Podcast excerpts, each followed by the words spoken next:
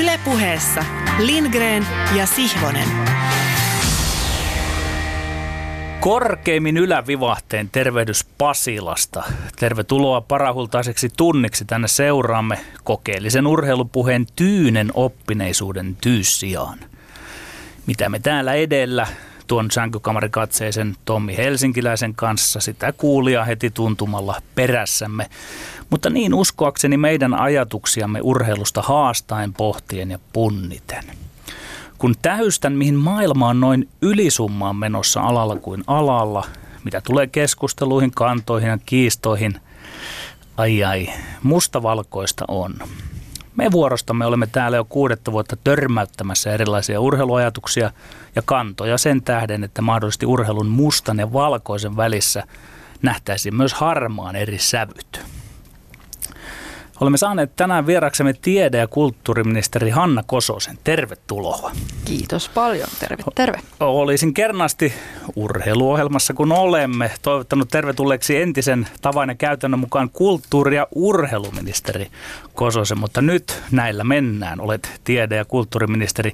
Miten itse koet asetelmat? Onko tuossa nyt jotain arvolatausta, uutta marssijärjestystä, kun se urheiluministeri sanana on pullautettu tittelistä pois, vaikka tehtävään toki edelleen kuuluu kuuluvat urheilu- ja liikunta-asiat.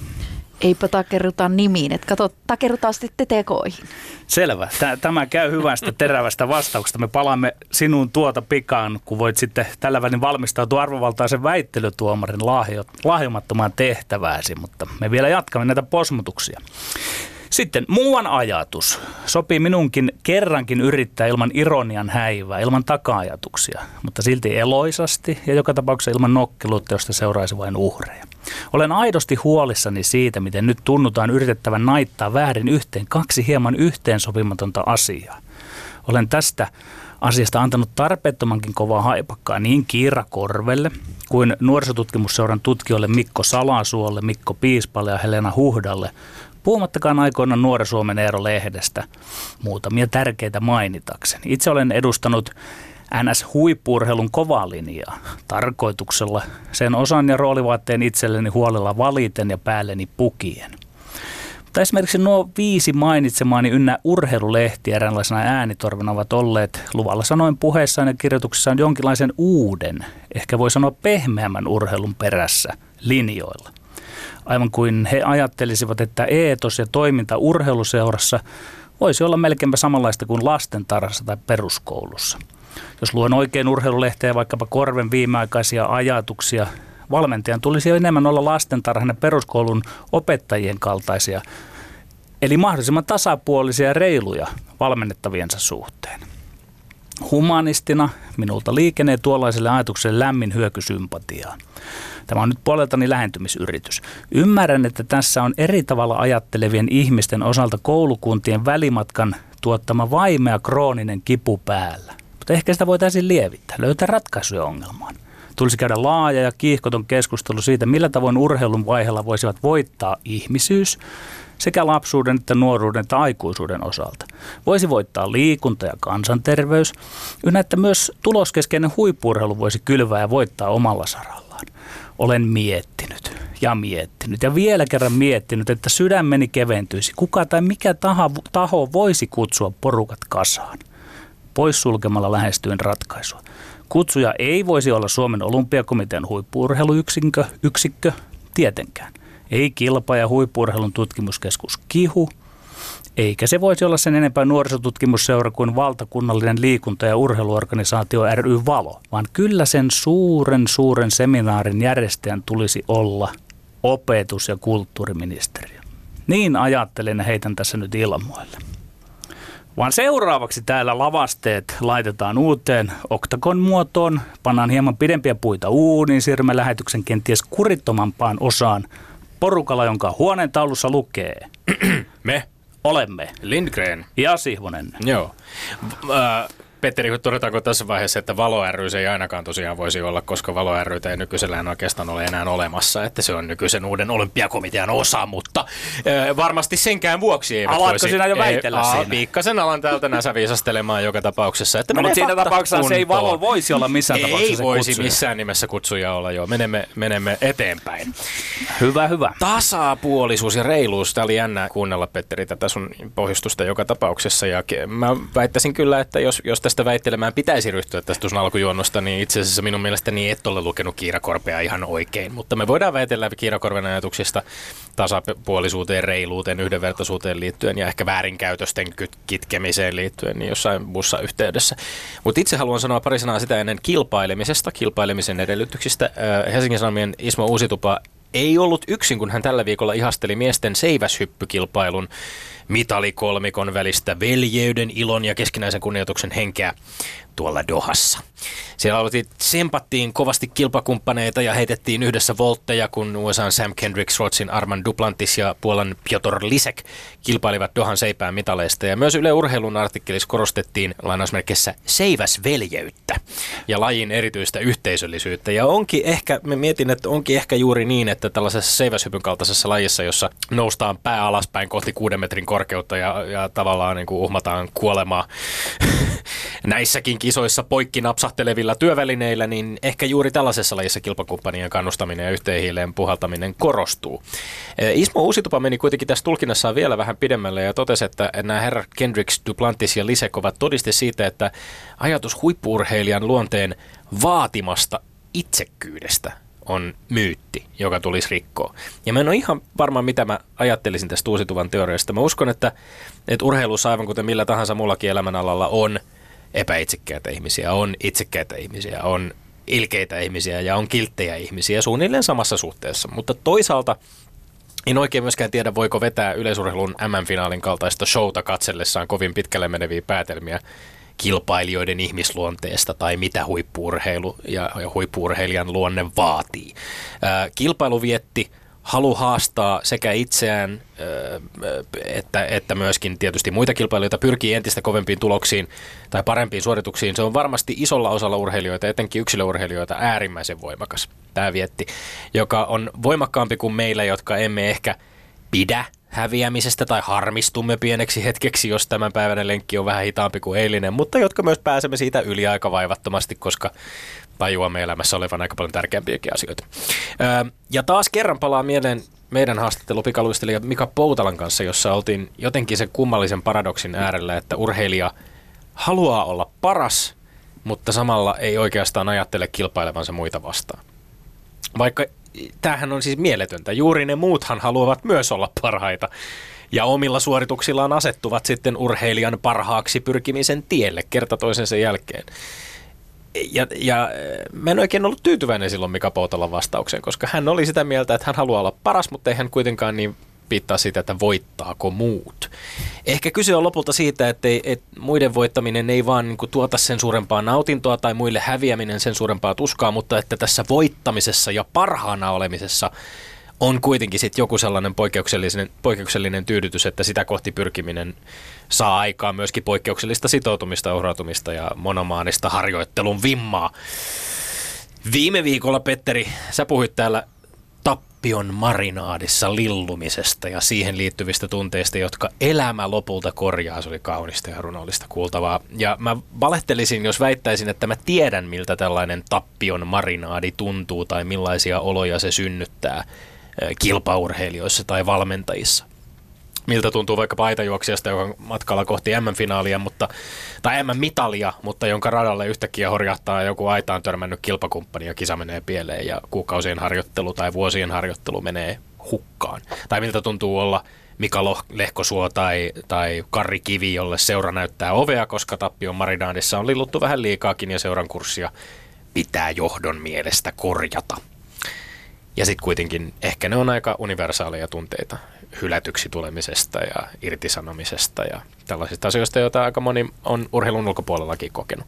Ja niin, kuin, niin hyvin kuin me olemmekin oppineet tuntemaan toisiamme tässä studiossa, niin mä en suoraan sanottuna voi lainkaan sanoa tietäväni tai tuntevani, mitä kollegani siellä pöydän, pöydän toisella puolella oikeasti ajattelee tai tuntee, kun päivän väittelykisassa tulee voitto tai varsinkaan silloin, kun tulee turpaan. Itse vakuutan, että monen lähetyksen loppuessa en ihan edes muista, millaisiin tuomioihin täällä ohjelman alkupuolella onkaan päädytty.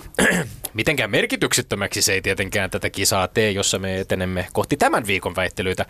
Koko väittelykauden kutkuttavassa tilanteessa, eikö se niin ollut, että Lindgren 5 ja Sifonen 3? Kyllä, Joo. kahdeksan lähetystä takana. Kahdeksan lähetystä takana nyt sitten Kautta aikojen tilanne sinulle 3-2. kaula ö, pitenee tai se kapenee. Kyllä. Näin näemme, miten käy. Aiheemme tänään ovat seuraavanlaiset. Yksi, ovatko yleisurheilun MM-kisat Dohassa olleet tähän asti suomalaisurheilijoiden osalta pettymys kyllä vai ei? Kaksi, Jari Litmanen kehui jalkapallon Katarin MM-kisojen järjestelyjä haastattelussa turnauksen järjestäjien verkkosivuilla. Onko Litmasen kommenttien synnyttämä voimakas kritiikki perusteltua kyllä vai ei? Ja kolmas aihe, juoksuvalmentaja Alberto Salazar on saanut USAn antidoping-komitealta neljän vuoden toimintakielon doping-rikkomuksista. Herättääkö esimerkiksi Mo Farahia, Donovan Brazeria ja Sifan Hassania valmentaneen Salazarin dopingpanna epäilyksen myös urheilijoiden puhtaudesta? Kyllä vai ei? Petteri, valmiina? No, aika valmiin näköisen. Joten käymme aiheeseen numero yksi. Ovatko yleisurheilun MM-kisat Dohassa olleet tähän asti suomalaisurheilijoiden osalta pettymys, kyllä vai ei? Ei ole ollut Dohan kisat pettymys suomalaisten osalta. Jokainen urheilija, oli hän suomalainen tai muun maalainen, on selviytynyt ja taistellut kaikkensa antaen kykyjensä sen hetkisen kuntonsa mukaan. Kun mennään suomalaisia urheilijoita, urheilija urheilijat, jokaisen kohdalla on ilmeiset ja pinnan alla olevat syyt, miksi meni niin kuin meni. Jos me ulkopuoliset pettyisimme urheilijoiden suorituksiin, mihin me pettyisimme? Pettyisimme vain ja ainoastaan väärin asettamiimme omiin odotuksiimme. Itse pidän silmämääränä sitä, että on todella kova suoritus päästä näillä tulosrajoilla kilpailemaan MM-kisoihin. Kun kisaraja on setvitty, sitten se on pienestä kiinni, miten kukin oma kisa menee. Löytyykö tavattoman pitkän kauden paras vide vielä syyskuun puolivälissä? En ole pettynyt. Kisojen alku ei ole ollut pettymys. Kyllä sanoisin, että kisat on ollut suomalaisittain lievä. Lievä pettymys. Tähän voi toki ottaa monta näkökulmaa, kuten vaikkapa sen, ettei kauden maailmantilastojen perusteella pistesijojakaan ehkä ollut odotettavissa, tai että suomalaisurheilijat on ollut karsintatuloksillaan joitain pykäliä korkeammalla kuin maailmanrankingissa. Mutta kylmä totuus on kuitenkin se, että tätä ohjelmaa tehtäessä vain yksi suomalaisurheilija, Sara Kuivisto, on tehnyt kauden parhaansa, parhaan oman ennätyksensä. Ja keskiarvona suomalaisurheilijat on, on yltäneet Dohassa noin kauden kuudenneksi parhaisiin suorituksiinsa. Meillä on yksi finaalipaikka, nolla pistesijaa, nolla välieräpaikkaa. Vielä on toki muun muassa naisten pikaedet ja miesten kehäsedessä, toivottavasti ne parantaa kokonaiskuvaa, joka on muuten ollut lievä pettymys. Tomi, siis oletko sinä ollut pettynyt heidän suorituksiinsa? Olet odottanut heiltä enemmän? Ei tässä- O- Ovatko odotuksesi olleet tavallaan niin kuin ei, kysymyksen oikein asettelu, asetetut? ei kysymyksen asettelu mun mielestä ole edes, että onko, oletko sinä pettynyt. Ei, ei tässä on niin tavallaan minun pettymyksestä kyse. yleisemmästä Tässä yleiskuvasta siitä, että miten joukkue on suoriutunut. Ja totta kai se pettymys silloin heijastuu ehkä monenlaisista arvioista, jotka liittyy näihin urheilijoiden suorituksiin. Mä pidin vähän kummallisena sitä, että kun sä puhut tässä, että sä edustat tällaista niin kuin kovaa linjaa jonkinlaisessa niin kuin kilpaurheiluun liittyvässä ajattelussasi. Kyllä, ja, kyllä. Mä ja tiedän, sä että toteat- ihminen sit- suoriutuu niin hyvin ja kuin sillä toteat, hetkellä että pystyy kansallisuuteen katsomatta kaikki ovat tehneet parhaansa. Kyllä, on jo hyvä kyllä. saavutus, että ollaan kisoissa. En ole huolissani muiden maalaisten, suomalaisten, en ole pettynyt, koska jokainen on tehnyt parhaansa kuntoon tällä hetkellä, mikä on kausi ollut pitkä. Välttämättä ei kukaan, niin muiden maalaisetkaan ei yl- yl- yllä nyt huippusuorituksen oman toi ennätyksensä. kuulostaa siltä, että ei ole mennyt kauhean hyvin, mutta sä ymmärrät kyllä syyt. Ei, siis en mä ota kantaa. Se on mennyt niin hyvin kuin se on mennyt. Se, sieltä tulee aina urheilussa se tulos, mikä on aina tullakseen. Eikö niin? Siis ymmärrätkö tämän sinäkin Tommi? Mä ymmärrän tosta yhtään ei, mitään. ei, ei, ei siinä ole mitään pettymystä Ei. tavallaan. Odotukset on Siis- asetettu väärin, jos, jos he suoriutuvat huonommin, Kyllähän- mitä olet odottanut ja luullut. Miten niin? Mä en ymmärrä tosta yhtään mitään edelleenkään. Yritä, tsemppaa. Siis ei, ei se johdu siitä, se johtuu sun argumentaatiosta, että siitä ei Ei. tajuu he, hevo, he, Se jätetään tuomarin arvioitavaksi. Joo, joo. Ei, mut siis, voit sinäkin sitä arvioida. kyllähän näissä kisoissa pitäisi pyrkiä tai pystyä lähes kauden parhaimpiin Pitäisi. Ei Tomi urheilussa Ja- pidä. Ja se näkyy, siis, että maailman kärki menee lajista toiseen aikakau. Ai numero kaksi. Jari Litmanen kehui jalkapallon Katarin MM-kisojen järjestelyjä haastattelussa turnauksen järjestäjien verkkosivuilla. Onko Litmasen kommenttien synnyttämä voimakas kritiikki perusteltua kyllä vai ei? ei se ole perusteltu, ei ainakaan tässä mitassa ja voimakkuudessa. Huuhkajien kapteeni Tim Sparv liittyi Litmasen arvostelijoiden kuoroon viime keskiviikkona. Sparv oli sitä mieltä, ettei ollut väärin, mitä Litmanen sanoi, vaan oli väärin, mitä hän ei sanonut. Tämä urheilijoiden politiikan vaadi, tämä vaadittu liitto menee nyt jo yli, kun urheilijat keskenäänkin ovat jo tukkanuottasilla. Antaisi urheilijoiden ja ex-urheilijoiden pysyä urheiluasioissa, jos haluavat, kuten Litmanen halusi. Minä olin jo suunniltani kiukusta, kunnes torstai-aamuna luin tavallisen, tai tavallaan niin kuin Litmasen vastauksen Sparville. Tosin sen antoi eri asiassa presidentti Sauli Niinistö, kun häneltä oli kysytty, miksei hän toppuuttanut Trumpin pöllöpäisiä puheita. Mitä vastasi Niinistö? Hän vastasi, minä olin vieraana siellä. Kyllä, Litmasen osakseen saama kritiikki on täysin perusteltua ja se on jopa ilahduttavaa. On ollut ilo huomata, ettei edes entisen pelaajan suurin mahdollinen legendastatus lajissaan suora, suojaa arvostelulta silloin, kun siihen on aihetta. Ja sekin ilahduttaa, että Katarin, tämä konsensus Katarin jalkapallon MM-kisaprojektin järkyttävistä ongelmista alkaa olla jo niin vahva, ettei edes Litmanen voi sivuuttaa niitä tai keskittyä puhtaasti tämän MM-turnauksen urheilullisen puolen promotointiin. Lopuksi mä toteaisin, että me ollaan selvästi selvästikin edistytty ymmärryksessämme, kun tajutaan, ettei urheilua voi erottaa muusta yhteiskunnasta irralliseksi saarekkeeksi. Jalkapallon ja Katarin M-projektin osalta suurin kiitos tästä kuuluu Suomen maajoukkueleiristä viime talvena kieltäytyneelle Riku Riskille, joka osoitti, että urheilijalla voi olla moraalista selkärankaa, Petteri. Siis oletko sinä epäillyt, että urheilijalla ei olisi moraalista selkärankaa? Ei, on Oliko kiva tämä saada, niin oliko kiva saada niin vahvistus? Riku Riskiltä. Se näyttää ainakin, että Jari Litmasella ei ole moraalisesta selkärangasta tietoakaan. Ei, mä en tulkitsisi noin. Ja Hän- minä olin vieraana kuuluu- siellä. Sananvapauteen kuuluu myös sa- olla oikeus olla väität, sanomatta Väitätkö, mitään? että on Kerro. oikein rinnastaa vaikkapa tasavallan presidentin saama kutsu Donald Trumpin vieraaksi valkoiseen taloon, kun Jari Litmasen vapaaehtoinen äh, itsensä äh, vie, vieminen Katariin ja siellä, siellä muun muassa näiden kisajärjestäjien Mi- kanssa näiden olojen kehuminen puhtaasti urheilulliselta kantilta, Mi- unohtaen kaikki ne sadat ihmishenget, joita, tästä ollaan jo maksettu tästä kisaprojektista. Minä yritin selvittää sitä, että tämä, tämä nuoriso, kun se alkaa vaatia toinen toisiltaan poliittisia kannanottoja suhteessa urheiluun, niin on pikkusen kujalla siitä, että on erila- on erilaisia. Kyllä, tämä, Nuoriso syytä. ei, siis Litmanen on vähän vanhempi herrasmies, kun hän menee sinne vieraana, niin ei siinä vieraana aleta toitottamaan. Niin kuin ei, ei Niinistö hyökännyt Trumpia Ei, se- kohtaan. se on hän usko- oli vieraana Tämä on, siellä. tämä on uskomattoman naivia puhua, kuten Litmanen on tehnyt, että hän on vaan yksityisellä matkalla ja hän on vaan siellä vanhaa No pelikaveria Savia sitä? moikkaamassa. Voit ja kisajärjestäjät ottavat ilon irti Litmasen kommenteista. Se on ja ihan hän, selvä asia, mutta Litmanen pidättäytyy urheilupuheessa ja hänellä on siihen Ei, oikeus. Ei- Sananvapauteen kuuluu valita sanansa. Ihmisoikeusliiton Kaari Mattila kommentoi hyvin tätä sanoa, että hän on varmaankin ajatellut, että voisi erottaa ihmisoikeusongelmat ja urheilun toisistaan. Käytännössä se ei ole kuitenkaan mahdollista. On se Petteri. mahdollista. Ei se No, no, ole. ku- se on ku- typerää. ei, no, Täysin Sä voit typerää. arvostella sitä, mutta se on ma- Joskus tuntuu, että kolme minuuttia on lyhyt aika. Katsotaan, Joskus miten, pitkä. Joskus pitkä.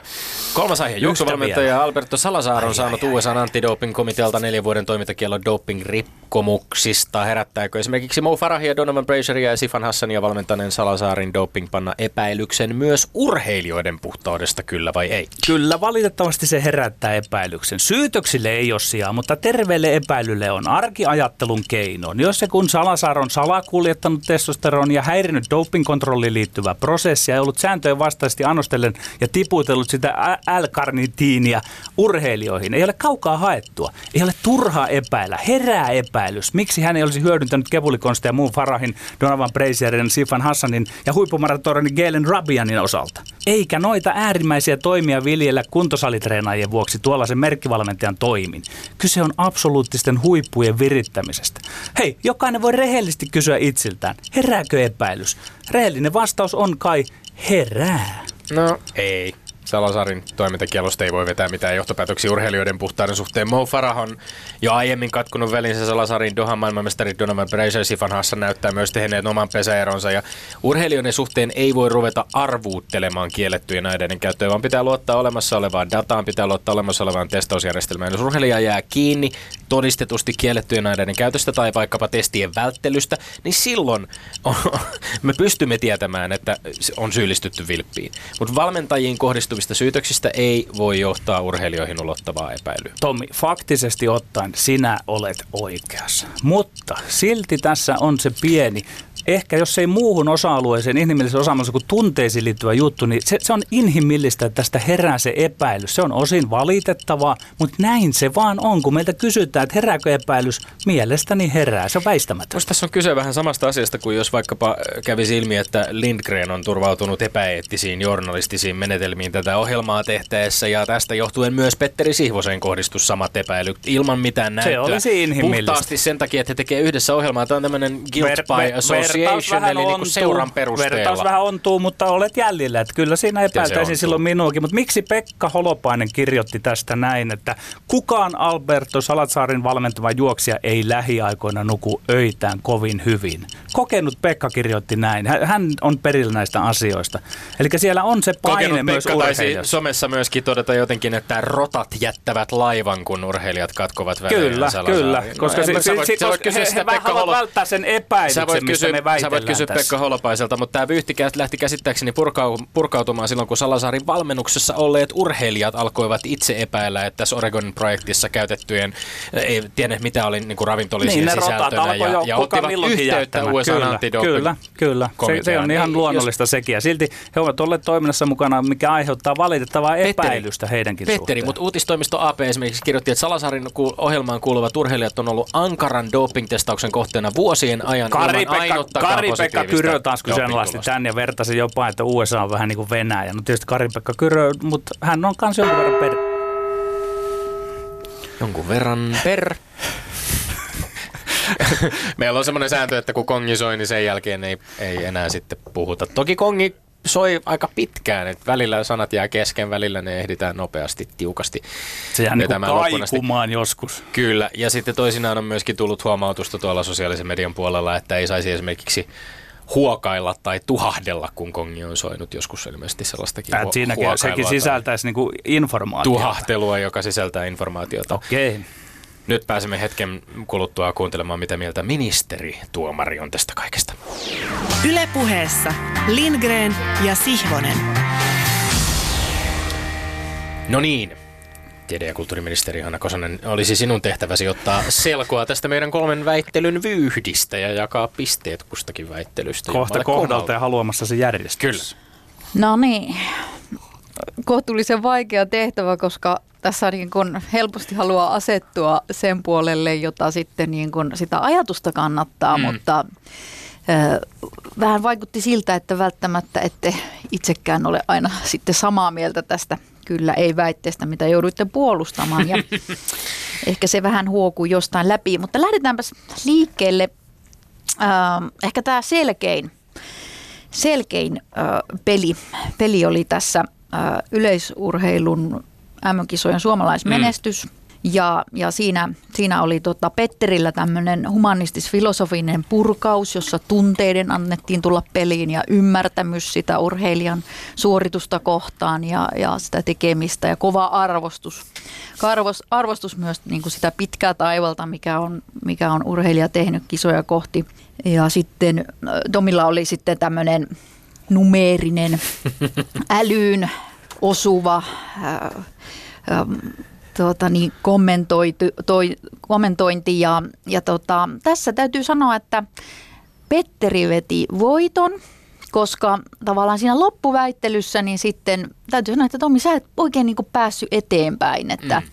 Sä jäit vähän sinne, sinne sitten Telineisiin. telineisiin jäit kiinni. Että vähän liian pitkät piikit oli kyllä piikkarissa. Hyväksyn, hyväksyn äh, tuomion. Tästä tulee, Petteri, huomaatko, miten semmoinen lämmin olo valtaa, kun huomaa, että vaikka tässä tuli jo vähän tämmöinen pieni disclaimeri alkuun, että on vaikea astua sen mielipiteen ulkopuolelle, että sitä helposti niin kuin puoltaa sitä, jonka kanssa on samaa mieltä, mutta tässä oli aivan uskomattoman tyylikkäästi pystytty arvioimaan erilaisin kriteerein. Retoriikkaa ja. Retoriikkaa, Ja, tunnetta, mm. kyllä, mihin, minkälaisin argumentin, argumentein oltiin ja minä löysin itseni sieltä tunnepuolelta. Se on kyllä... Se on jännittävää, että vetää oikein hiljaiseksi.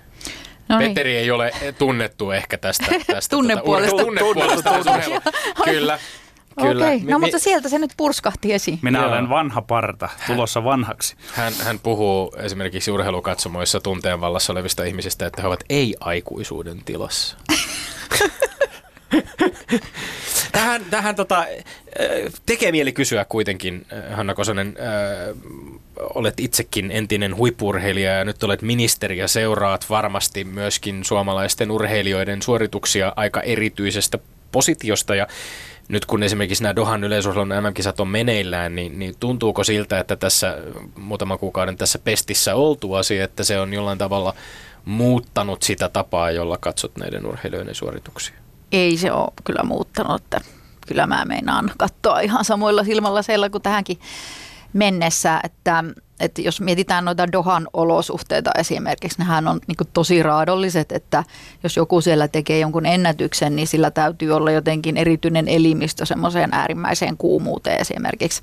Että siinä on niin, niin monta semmoista tekijää, jotka vaikuttaa siihen urheilusuoritukseen sitten lopulta siinä, siinä tärkeässä hetkessä – ja vie, vielä varsinkin tuolla ääri, ääriolosuhteissa, joihin suomalaiset ei ole kyllä tottunut, että kyllä mä niin kuin tällä pehmeällä linjalla itsekin noita kisoja katselen. Joo. No me päästään vielä varmaan myöhemmässä keskustelussa vähän, vähän siihenkin, että mitä, mitä tällaiset arvokisoista tulleet mitalit tai pistesijat, mitä ne merkitsevät meille vähän laajemmassa katsantokannassa ja, ja millä tavalla ne korreloivat ehkä suomalaisen huippurheiluun investoidun rahan kanssa, mutta mennään tässä vaiheessa joka tapauksessa meidän väittelykisassamme eteenpäin. Mihin mennäänkö sitten järjestyksessä kakkosaiheeseen vai? Ei kun mennään sitten tuonne kolmoseen, kolmoseen no niin. ja, ja tota, tämä menee nimittäin nyt vähän vaikeammaksi meikäläisen tässä tuomaroinnissa, nimittäin sitten rupeatte olemaan aika tasaväkisiä, että tässä musta Tommi veti voiton ja tässä, tässä varmaan niin enemmän sitten – kyllä oikeasti täytyy nyt sitten sanoa, että mä sitten asetun sen urheilijan puolelle ja vähän mietin sitä, sitä, mm. mieltä, sitä mm. että, että mitä mieltä mä oon niin tästä asiasta. Että kyllä se täytyy olla niin, että sitten me niin kuin tuomitsemme vasta, kun se doping-tulos on negatiivinen tai siis positiivinen, koska, koska tota, muutenhan tämä olisi ihan hullua, me epäiltäisiin kaikkea. Mm.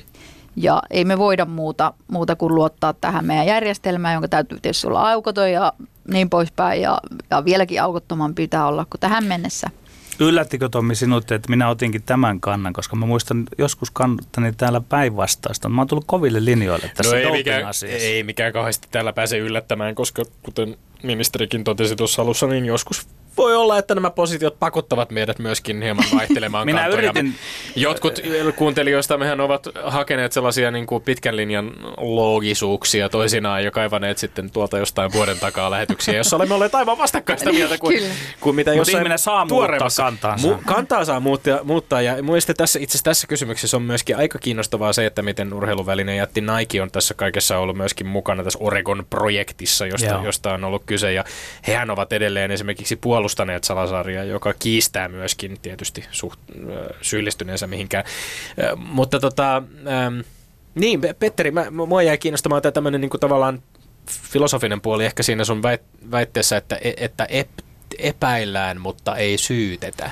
Joo. Et eikö semmoinen meidän mielessä mm. oleva epäily Joo. ole jo jonkinlainen syytös. Tämä ei nyt niinku ole tavallaan väittelyn jatkamista. Onko tämä syytös? Mutta, ei, ei, mutta saan kiinni ei, kopin mä tosta. Mitä, ja, joo, mä, mä olen siinä ehkä sen. vähän niin kuin semmoisella niin kuin hetteeköllä sitten, että mm. se, se on luiskahtamassa jo syytökseksi. Mm. siitähän ei ole pitkä matka ja, ja siis ei kyllähän se oikeusvaltioperiaate täytyy olla siinä, että kunnes toisin osoitetaan. Että se, pakkohan mm. se olla niin, että sitten se järjestelmä olisi ihan, ihan jo hullu, mm. että ei olisi pitänyt mun lähteä tolle kannalle tässä.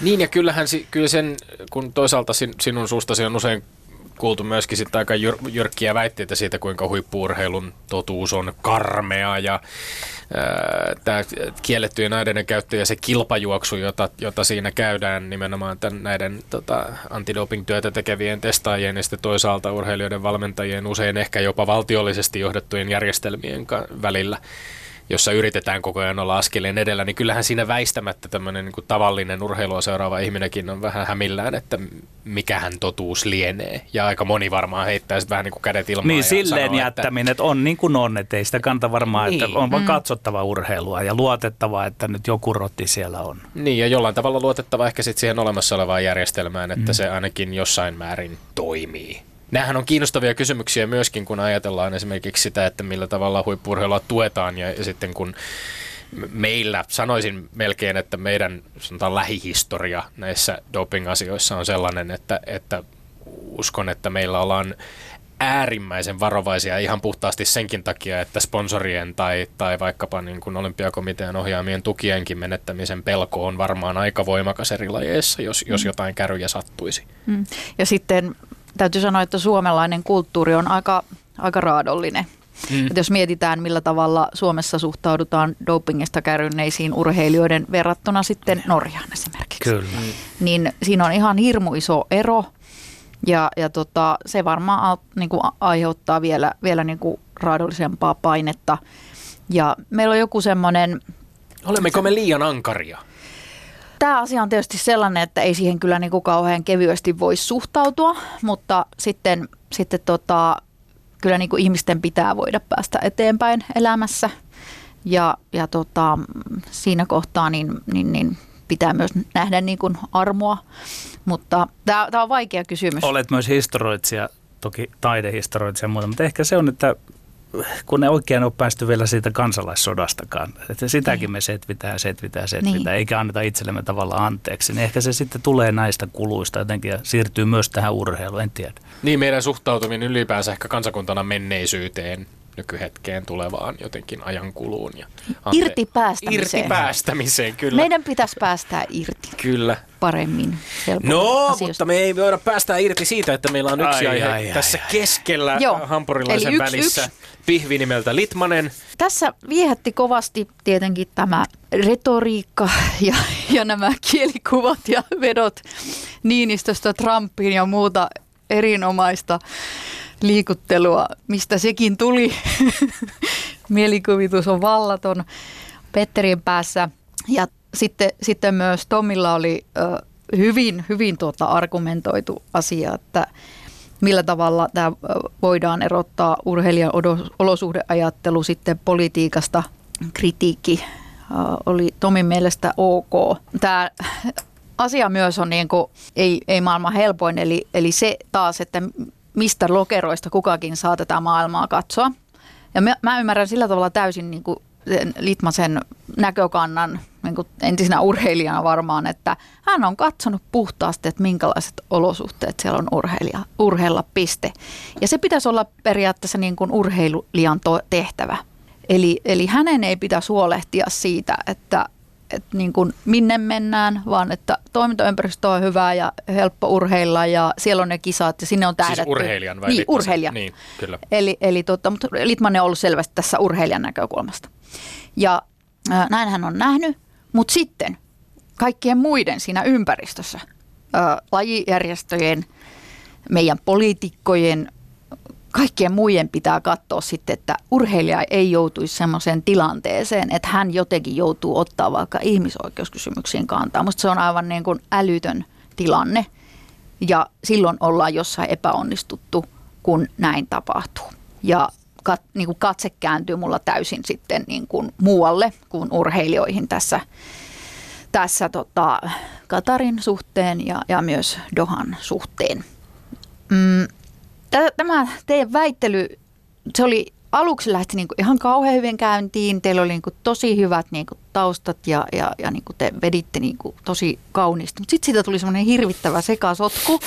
Ja, ja tota, mun on ihan kauhean vaikea päättää. Voiko tästä niinku antaa Historia. tasapeli? No ei, ei, ei se, on, se on meidän se on ainoa niinku sääntö, että tasapeli on, on kielletty. Se voi olla, että tämä, tämä kaos tässä kyseisessä väittelyssä saattoi johtua myöskin meidän kyvyttömyyteen päästään irti ja meidän aiempaan historiaan liittyen, liittyen ja tähän, politiikka. tähän aiheeseen. Joo, no sitten ollaan äärellä. No sit, sit kun se näin on, niin sitten mä annan Petterille sen pisteen. Kyllä, kyllä. Mä olin vähän, mä olisin ollut yllättynyt itse asiassa, jos ton pohjustuksen perusteella se piste olisi tullut tähän nurkkaan. Joo. Kyllä, kyllä suon kyllä. voiton. Mutta nyt, nyt, nyt tuomaroinnissa tuotiin uutta lisäarvoa tälle meidän meidän keskustelu, koska se vastuu otettiin nyt siellä, missä se pitäisi ottaa. Ja se urheilija on jo väärässä paikassa mm. silloin, kun hän joutuu ottamaan.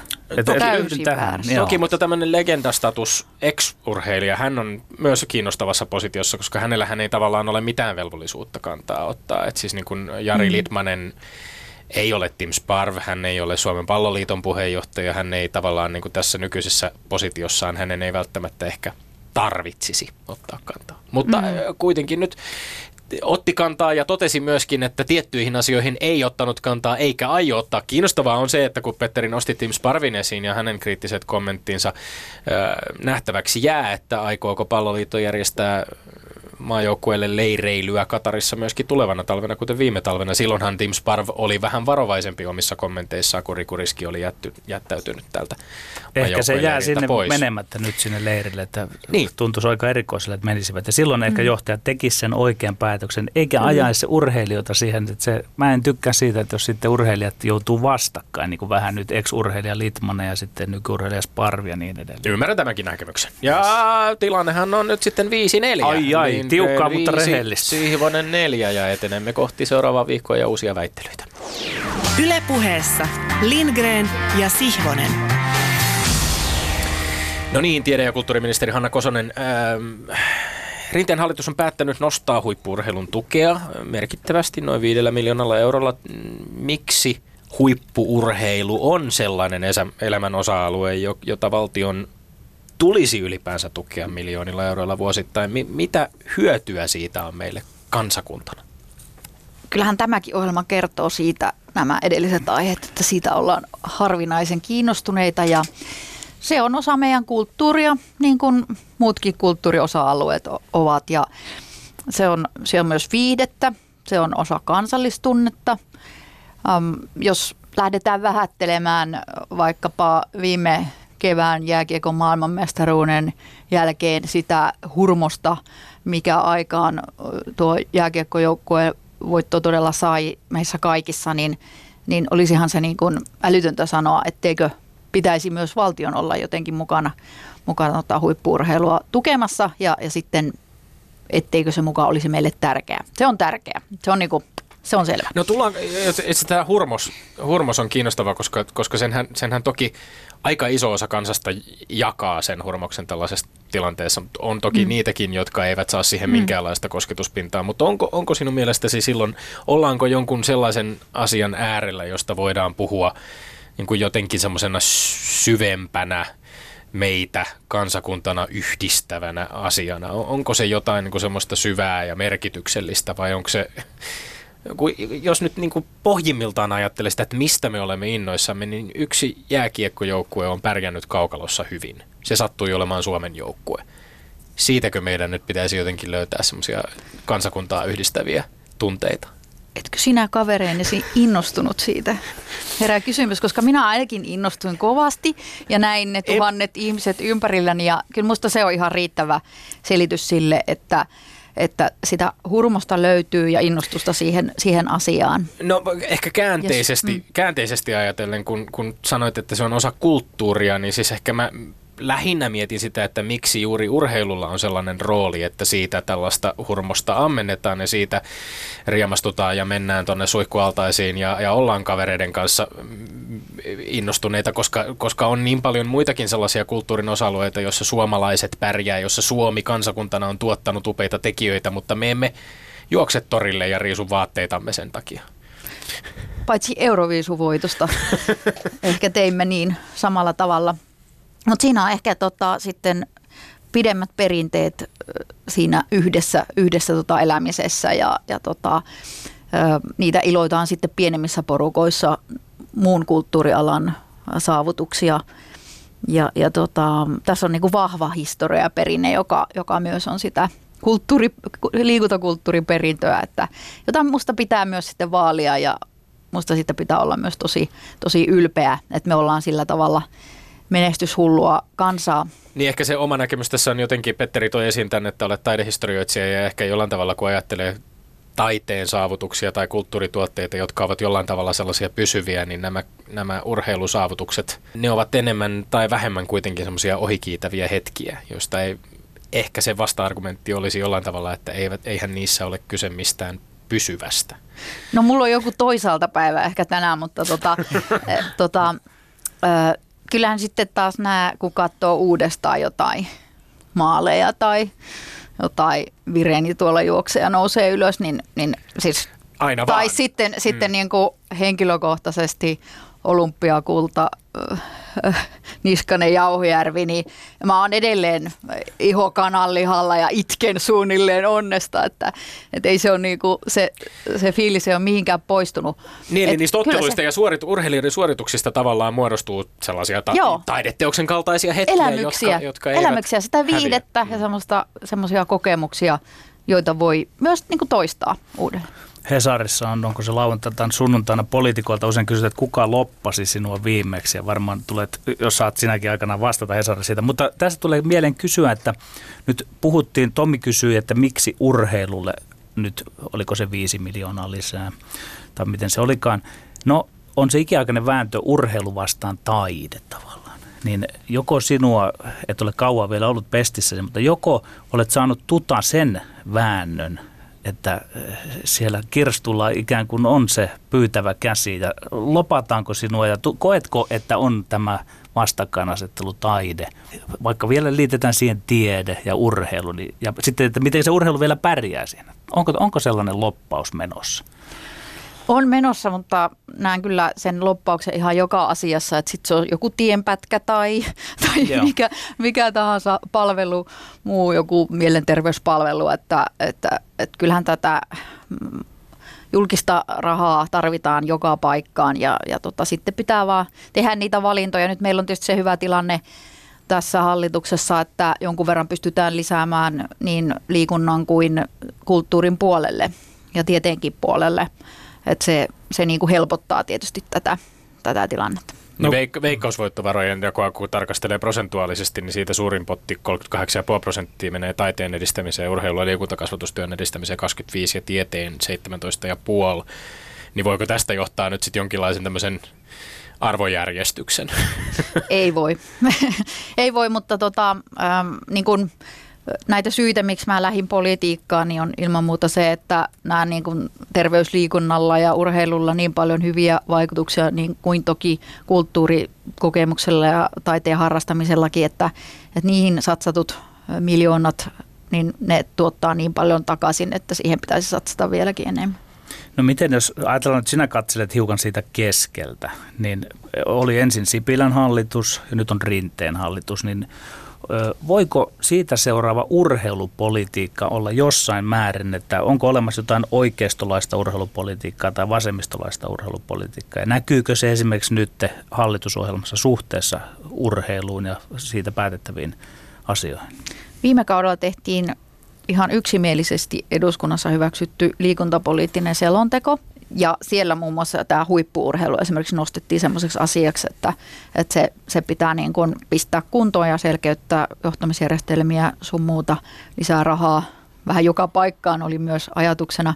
Se oli yksimielinen ja se kertoo siitä, että meillä on eduskunnassa ehkä enemmänkin semmoinen urheilujoukkue, josta on täälläkin varmasti tässä olemassa jo puhuttu. Ehkä siellä pikkasen sitten tulee siinä urheilujoukkueessa semmoisia painotuksia jonkun verran puoluetaustoista, että esimerkiksi minulle ja puolueelle niin on tärkeää se sa- saavutettavuus, että sitten olisi eri puolilla Suomea erilaista lähtökohdista olevilla ihmisillä niin samanlaiset mahdollisuudet harrastaa erilaisia urheilulajeja esimerkiksi ja sitten, että se, se olisi helppoa kaikille. No, suomalaista huippuurheilua johtavan olympiakomitean kannanotossa hallitukselle budjettiriihen aikana todettiin näin. Hallituskauden aikana on rakennettava näkymä siitä, mitkä liikunnan määrärahat tullaan 2020-luvulla kattamaan rahapelivoittovaroista ja mitkä yleisistä budjettivaroista sekä mikä on liikunnan ja urheilun rahoituksen tavoiteltu kokonaistaso. Näin varmistetaan pitkäjänteisyys liikuntakulttuurin kehittämiseen. Tämä on tärkeää, koska rahapelivoittovarojen kehitysnäkymä on epäselvä ja siihen liittyy uhkia. Ähm, Tämän äh, Veikkauksen aseman osalta on käyty tänä syksynä aika kiihkeäkin keskustelua monelta kantilta. Hanna Kosonen, millainen näkemys ministeriössä tai hallituksessa on näistä olympiakomitean toiveista, että nämä liikunnan ja urheilun rahoituksen kokonaisuuden sekä sitten tämän rahapelivoittovarojen ja yleisten budjettivarojen suhdetta jollain tavalla avattaisiin tai selkiytettäisiin. Ähm, Tästä on varmaan urheilujohtajienkin kentällä monenlaisia näkemyksiä. Meillä on suunnilleen samanlainen näkemys hallituksessa kuin siellä olympiakomiteassa. Eli budjettiriihen kirjauksena on se, että katsotaan tätä veikkausvoittovarojen tilannetta suhteessa budjettivaroihin. Ja tämä työ on käynnistymässä nyt. Se tulee valmiiksi ensi kevään kehysriihen mennessä. Eli meidän pitää niin kuin valmistautua näihin mahdollisiin tilanteisiin, mitä veikkausvoittovarojen suhteen saattaa, saattaa tulla, koska, koska tuota, kulttuuri, liikunta, tiede, ne on niin kuin tosi isoja voiton, voiton saajia ja tota, siellä on sitten osin myös lakisääteisiä toimintoja. Ja eihän se voi niin olla, että sitten, sitten lakisääteiset toiminnot ovat jotenkin riippuvaisia siitä, että paljonko veikkausvoittovaroja tulee, tulee meidän kassaan. Tämä pitää katsoa niin kuin täysin uudelta pohjalta, koska nyt tilanne on, on selkeästi niin kuin muuttumassa. Niin mä itse mietin sitä, että kun tässä on, yleisesti on puhuttu esimerkiksi, että huippurheilu on tuettu tähän asti vuosittain noin kymmenellä miljoonalla, niin samaan aikaan on aika paljon näkemyksiä myös siitä, että eri rahareittei pitkin se todellinen valtion tuen määrä huippurheilulle on sitten ollut huomattavasti korkeampi. Et esimerkiksi valtioneuvoston laskelmien mukaan vuonna 2013 huippurheilu tuettiin eri reittejä pitkin 33 miljoonalla, kun puhuttiin kuitenkin niin kuin suoran tuen suhteen niin kuin ihan eri koko luokan summista. Onko se ongelmallista jotenkin, että me ei ihan pystytä, tai on todella vaikeaa määritellä sitä, että minkälaisilla rahasummilla huippurheilua itse asiassa Suomessa mm. tuetaan? Niin no, sen vaikeuden varmaan tekee just se esimerkiksi olosuhteet. Mm. Että ne samat olosuhteet on ihan tavallisia liikkujia varten. Urheiluopistoilla käy kuka vaan ja, ja tuolla, tuolla muissakin niin kuin liikuntapaikoissa. Että ne ei ole ainoastaan huippuurheilijoille tarkoitettu, että miten nämä sitten lasketaan. Ja, ja tota, ehkä minusta niin se tärkein asia on se nyt tällä hetkellä, että ne se huippurheiluun sattuva rahamäärä on lisääntymässä. Se on siellä 15 miljoonassa ja se, että mihin se kohdennetaan. Ja me halutaan kohdentaa sen nimenomaan niille nuorille, jotka ovat siinä, siinä huippuurheiluuran kynnyksellä, jotka ehkä miettivät sitä, että satsaako vielä 110 prosenttia vai pitääkö ruveta tekemään niin palkkatöitä, että elämä kantaa. Ja, ja siihen satsattiin jo viime kaudella, mutta nyt siihen saadaan vielä pikkasen lisää rahaa. Eli käytännössä se tarkoittaa akatemiatoimintaa, niitä tukipalveluita siellä ja sitten ihan valmennusrahaa ja sitten sitä kaksoisuramahdollisuutta, että opiskelu ja, ja se urheilu sitten mahdollistuu vähemmällä vaivalla. Koska siinä, siinä vaiheessa niin tavallaan, kun ei ihan olla vielä siellä maailman huipulla se on niin äärimmäisen tärkeä vaihe, jos me halutaan niitä, niitä huippuja sitten yleensä Suomeen, koska niitä ei tule, jos siinä sitten muu, muu tuota valinta tulee, mutta siinä kohtaa ei vielä välttämättä sponsorirahoja juuri, juuri ole. Ja, ja tota, siinä vaaditaan hullua uskoa siltä ihmiseltä, että se, sen, se niin kuin jatkaa sitä satsaamista. Ja sitten kohta ne sponsorirahat saattavat niin kuin aueta ja sen jälkeen niin kuin, toki se valtionkin tuki on toisarvoinen asia – Onko tässä kohdentamisessa ollut helppo löytää ministeriön ja olympiakomitean välillä myöskin yhteinen sävel siitä, että on, miten rahoja kohdennetaan? On ja itse asiassa jo eduskunnassa olin sivistysvaliokunnan jäsen viime, viime kaudella ja siellä, siellä kuulemisissa niin se tuli tämä selkeä viesti. Yle puhe. Sanoit äsken, että eduskunnassa vallitsee jonkunlainen konsensus siitä urheilun suhteen. Sitten jatkoatukseni oli heti, että onko se sitten kuitenkaan hyvää vai mikä selittää tavallaan sitä, että Meillä on esimerkiksi semmoista asioista aika yhteneväinen mielipide varmaan kansalaisilla eduskunnassa, että liikuntaa pitäisi saada lisää ja tämä tällainen yhtälö, koska sitten sitä kautta sitä sosiaali, sosiaalimenoja vähennettäisiin ja näin. Mutta ei oikeastaan saada mitään aikaiseksi sen asian kysymyksellä. Siis ehkä väärä sanoa, että ei saada mitään aikaiseksi. Ja sitten toinen puoli on se, että mä oon miettinyt, että kun järjestetään vaalit ja on, on tuota, netissä saa tehdä näitä koneilla tutkijat sitä, että miltä puolueita nyt kannattaa äänestää tai ketä, niin siellä ei urheilusta, liikunnasta koskaan yhtään mitään kysymystä, että onko urheilu, minkä takia se on semmoinen vähän niin kuin vesivellikysymys. Ja onko se hyväksi se konsensus siitä, koska olisiko parempi, että sitä kohtaan olisi enemmän niin liikuntaa, urheilukohtaa intohimoja, poliittisia intohimoja. Miten sinä koet? Siellä se konsensus on tietyn porukan kesken – ja tietysti toivoisi, että se porukka olisi isompi. Niin ja. silloin varmaan näitä sit vielä vahvempia toimia saataisiin aikaiseksi. Mutta on vähän eri mieltä siitä, että me ei saada mitään aikaiseksi. No joo, se on viime, kerralla, niin. mm. viime kerralla, viime kaudella esimerkiksi liikkuva koulu oli niin kuin tosi, tosi hieno menestys ja nyt ollaan laajentamassa sitä varhaiskasvatukseen sieltä perusasteelta ja toiselle asteelle korkeakouluihin koko Suomeen. Ja, ja tota, tämä on sellainen niin kuin ihan maailmanluokan asia, että WHO haluaisi tästä niin kuin tehdä, tehdä niin kuin omaan malliin joka puolelle maailmaa. Aika kova juttu. Mutta samaa mäkin ihmettelen itse asiassa, miksi vielä niissä vaalikoneissa ei kysytä liikunnasta mitään. Koska, koska tota, se on merkittävä asia sitten taas terveyden edistämisen ja, ja tota, niiden seurausten kannalta, että mitä siellä sitten aika usein sitten isommalla rahalla niitä tulipaloja sammutellaan Vaali, Vaalikoneiden tekijät kyllä, kyllä aistii sen, että missä niitä intohimoja on ja mitkä tuottavat näitä jakolinjoja ja näin, mutta jo, jollain lailla se urheiluliikunta ei poliittisoi. Niin, no, eli urheilu, liikunta, liikunta ja kansanterveys on sellaiset asiat ainakin varmaan, jonka taakse poliittisesti on aika helppo kenen tahansa asettua, mutta sit, sitten kun tullaan tähän kysymykseen huippurheilun tukemisesta, niin ollaankin jo varmaan sellaisella alueella, joka vähän enemmän jakaa poliittisia näkemyksiä, vai miten ajattelet? Se on, se on kyllä totta, että se, se sitten jakaa, jos mietitään, että on tietty potti ja, ja mm. täytyy miettiä, että mille annetaan enemmän.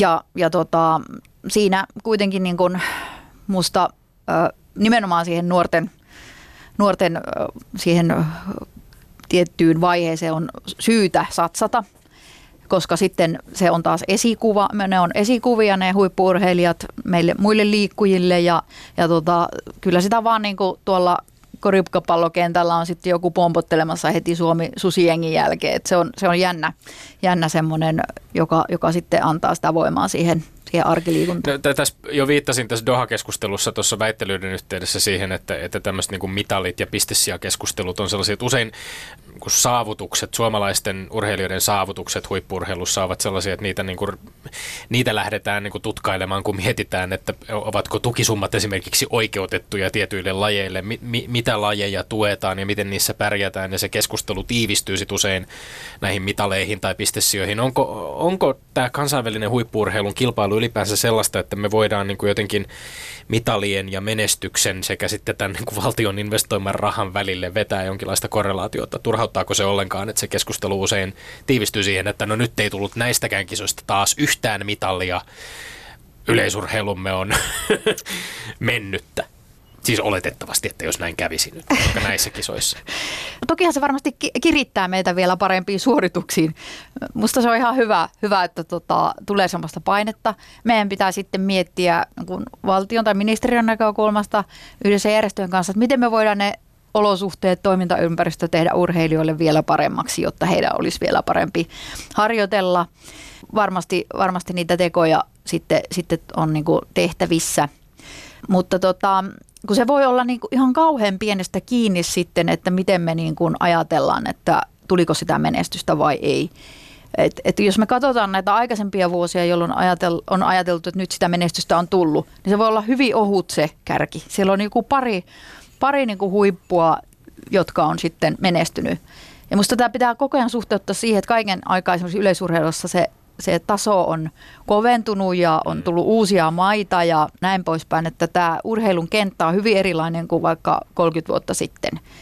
Ja, ja lajit on erit ja, ja meidän pitää niin kuin vastata tähän, minkälainen maailma on. Että uusia lajeja pitää niin kuin rohkeasti ottaa, ottaa mukaan tuen piiriin ja, ja tota, miettiä sitä, mutta kyllä kieltämättä niin tota, kyllä meidän niin kuin huippuurheilussa on valintoja tekemättä – maailmalla saatetaan urheiluministeri melkein erottaa sen takia, että ei tule menestystä, niin tuota, meillä ei ehkä ihan sitä sellaista ole, mutta koetko sinä missään määrin sitä, että, että olisi vaikka niin kuin kansan puolelta sellaista poliittista painetta, että se raha, mitä annetaan urheilulle, että se olisi menest- korva merkitty sillä, että pitää vähän menestyä. Onko sinulla sellaista tunnetta? On se tunne ja kyllä se pitää sen huippuurheilurahan suhteen ollakin.